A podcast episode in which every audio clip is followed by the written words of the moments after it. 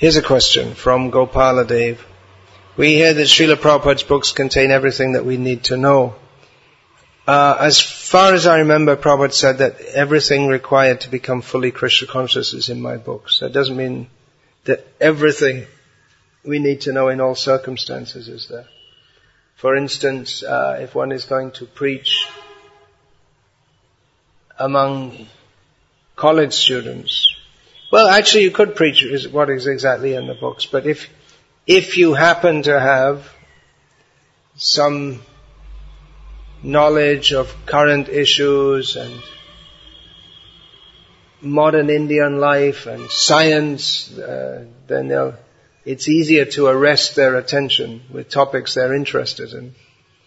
And if we present the philosophy of Krishna consciousness in those terms, it's advantageous to get their interest. So, there's an example.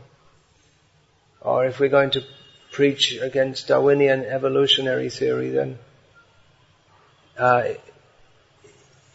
if we're going to specialize in that particularly, it would make sense to study it in more detail than the basics which are mentioned in Prabhupada's books without really being explained. So, uh, then the question.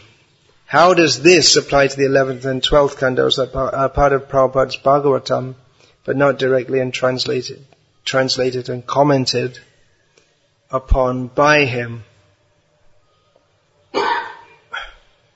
Well, the translations and commentaries of the 11th and 12th cantos, and although it's not mentioned here, most of the 10th canto, um, was done on Prabhupada's order, And uh, it's mostly, the, the, commentaries mostly give purports from the acharyas. There are also personal commentaries done by Hridayananda Maharaj, mostly I believe, which are in the line of the uh, philosophical teaching that Srila Prabhupada gave us and the previous acharyas gave us. So uh, they can be, uh, they're considered bona fide translations and commentaries but they're not given the same importance as Srila, Srila Prabhupada's writings. They're not given, I mean, practically, um, they're, they're more open to editing, for instance. If there's, if it's seen that there's some linguistic gaffe or something like that. We don't accord them the same canonical status, although, I mean, apart from the fact that they're not directly translated by Prabhupada, um, they, they happen, the Srimad Bhagavatam, which is the most important uh, Shastra for the Gaudiya Vaishnavas. So they should be taken very seriously and not considered that well, it's not Prabhupada. In, in one sense it is Prabhupada in as much as uh, it was done on his order. And